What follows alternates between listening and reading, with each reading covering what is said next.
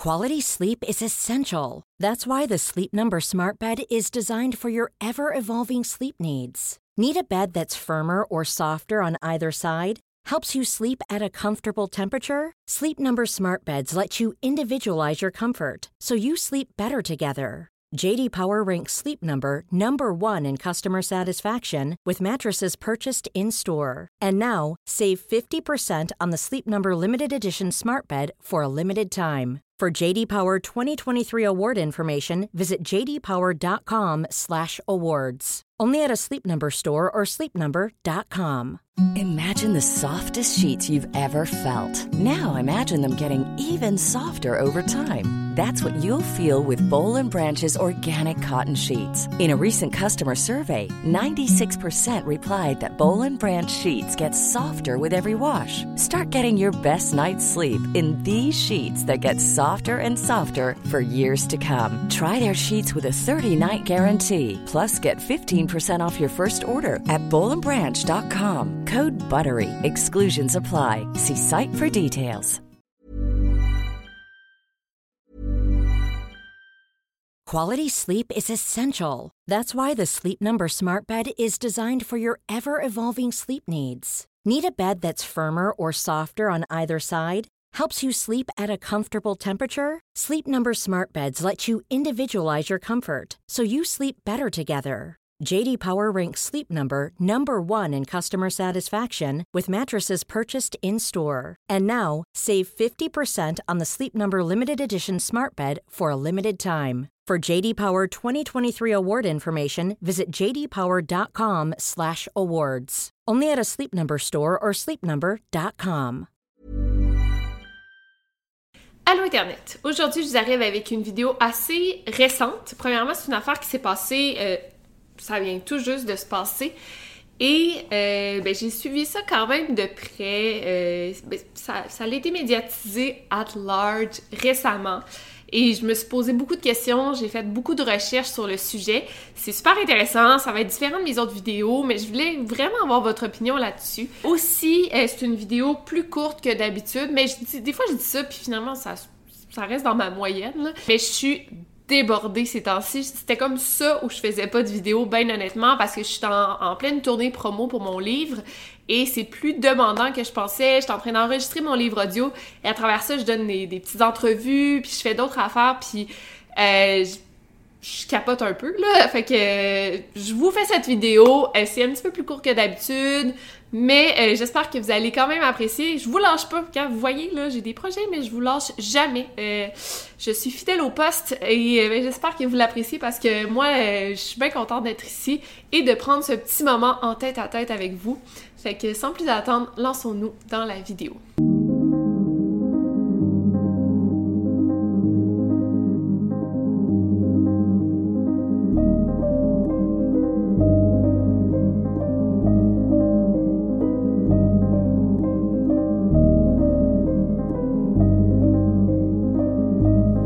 Podcast Over and Out. Donc l'histoire prend place dans l'État de l'Utah, plus précisément dans le Zion National Park, le 6 octobre 2020. Donc comme vous pouvez voir, c'est super récent cette affaire. Une femme de 38 ans, une mère de famille nommée Holly Courtier, qui est déposée à l'entrée du parc dans la zone Grotto Park à 13h30.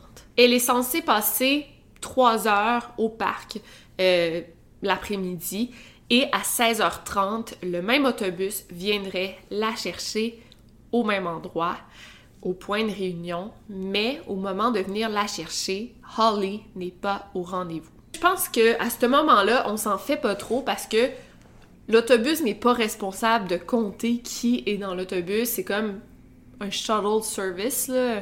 Euh, c'est un petit service d'autobus.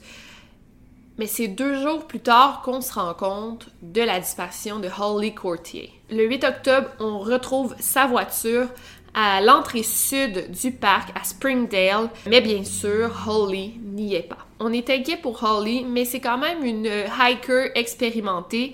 Elle fait beaucoup de randonnées. Elle venait juste de perdre son emploi de nanny, de nounou, à cause du COVID. C'était comme une affaire de cause à effet, mais elle a perdu son emploi, puis elle a donc décidé de euh, se lancer en randonnée, puis elle a dit, bon, je vais pas juste rester chez moi à rien faire, je vais transformer ma van en maison mobile et elle s'est mise à visiter différents parcs nationaux du pays. Euh, et puis, était vraiment rendue experte en randonnée. Elle avait l'habitude de partir toute seule euh, pendant plusieurs heures. Et ce parc national en question, le Zion National Park, elle le connaissait très bien. Elle était même allée dans ce parc-là le mois passé pour la fête de sa fille. Donc, comme pour vous dire qu'elle connaissait très très bien ce parc. Et en plus, cette fois-ci, elle était super bien équipée. Bon, super bien. Elle avait des vêtements chauds, elle avait un tapis de yoga, elle avait un hamac et une grosse couverture.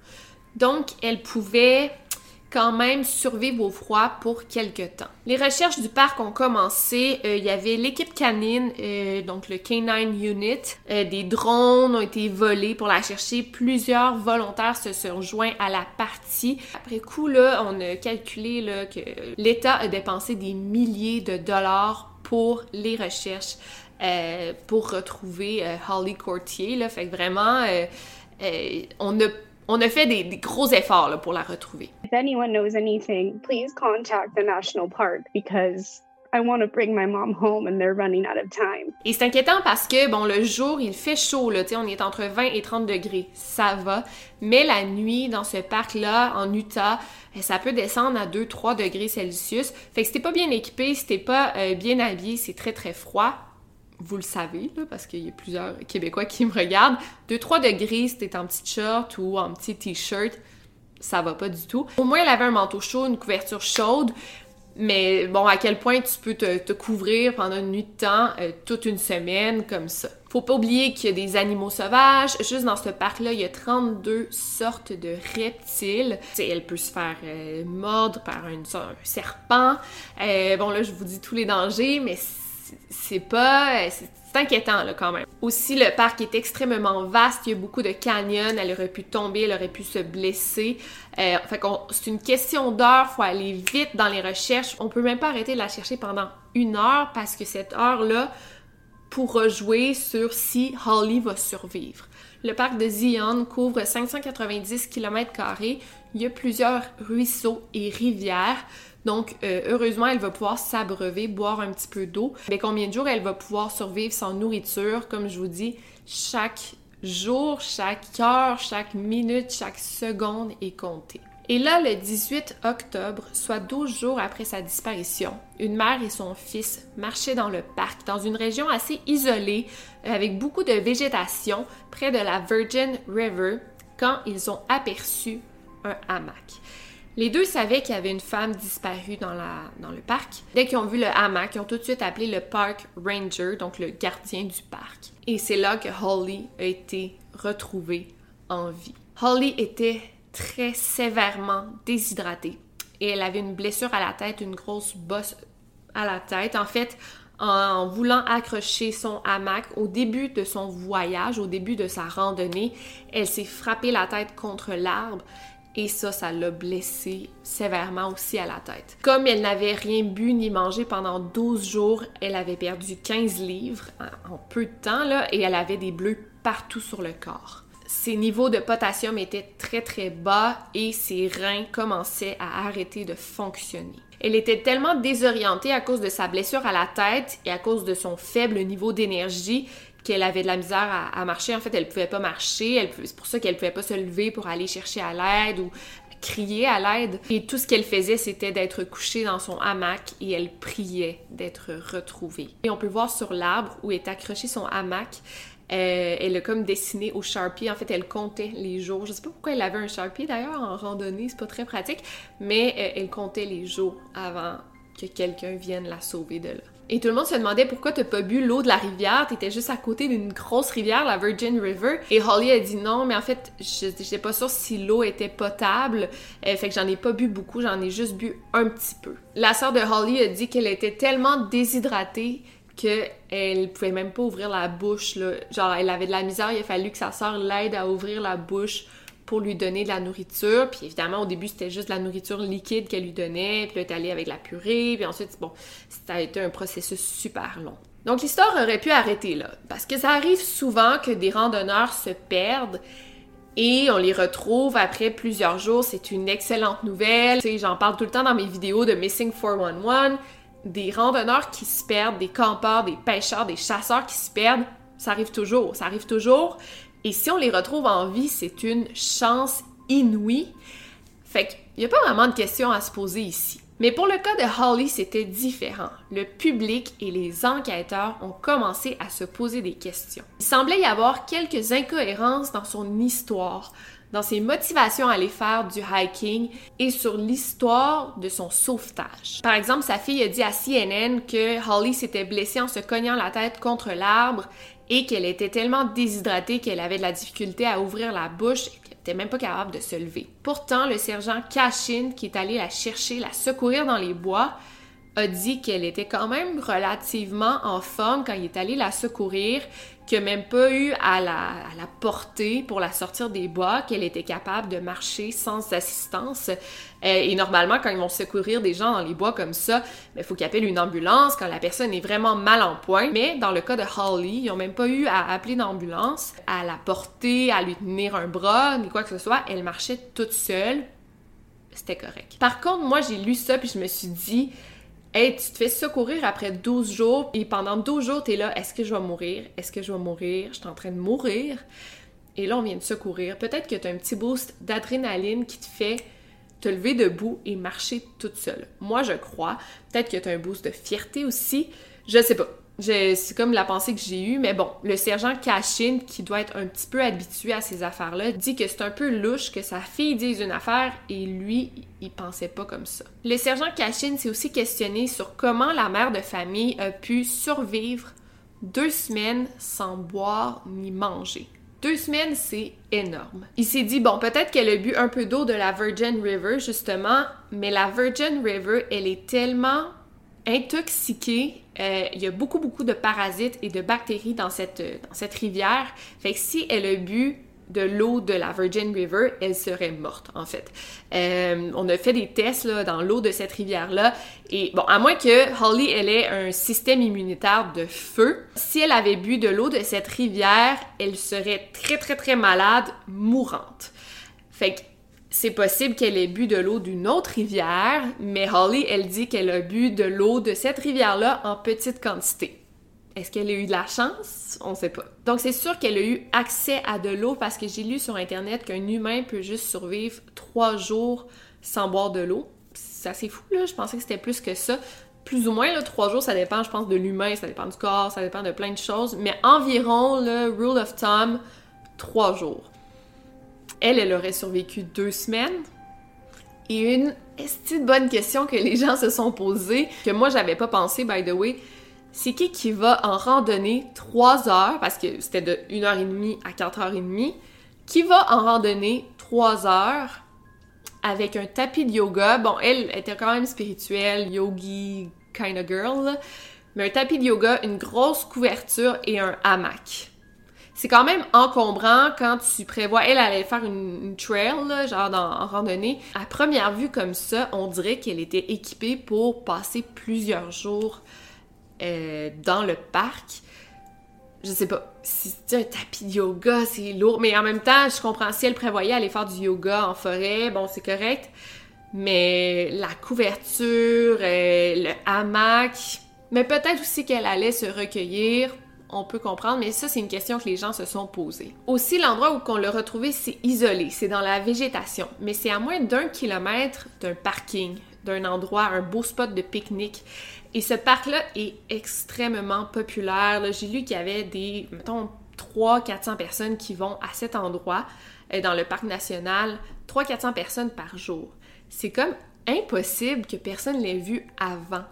Euh, ça aurait été facile pour elle de se lever, et d'aller appeler à l'aide. Mais en même temps, si elle s'était cognée la tête, elle était peut-être trop faible ou trop désorientée, étourdie pour se lever.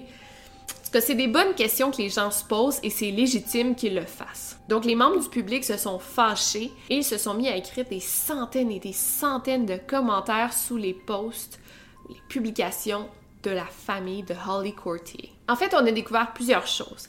Quand Holly a été porté disparu, il y a un GoFundMe qui a été fait. Évidemment, quand un membre de ta famille disparaît, faut que toi t'investisses dans les recherches. Oui, les policiers en font une partie, mais toi, si tu veux qu'il y ait des volontaires, faut que tu imprimes des affiches, faut que faut que tu donnes de l'eau volontaire. Il y, a, y a beaucoup de coûts. S'il y a des, tu veux des, hélicoptères qui durent plus que trois jours, ben faut que tu investisses. Et je le sais, je le vois beaucoup avec les, familles des disparus. Ça coûte de l'argent faire des recherches pour les disparitions et c'est vraiment naïf de penser que les policiers ou le gouvernement vont le faire à ta place.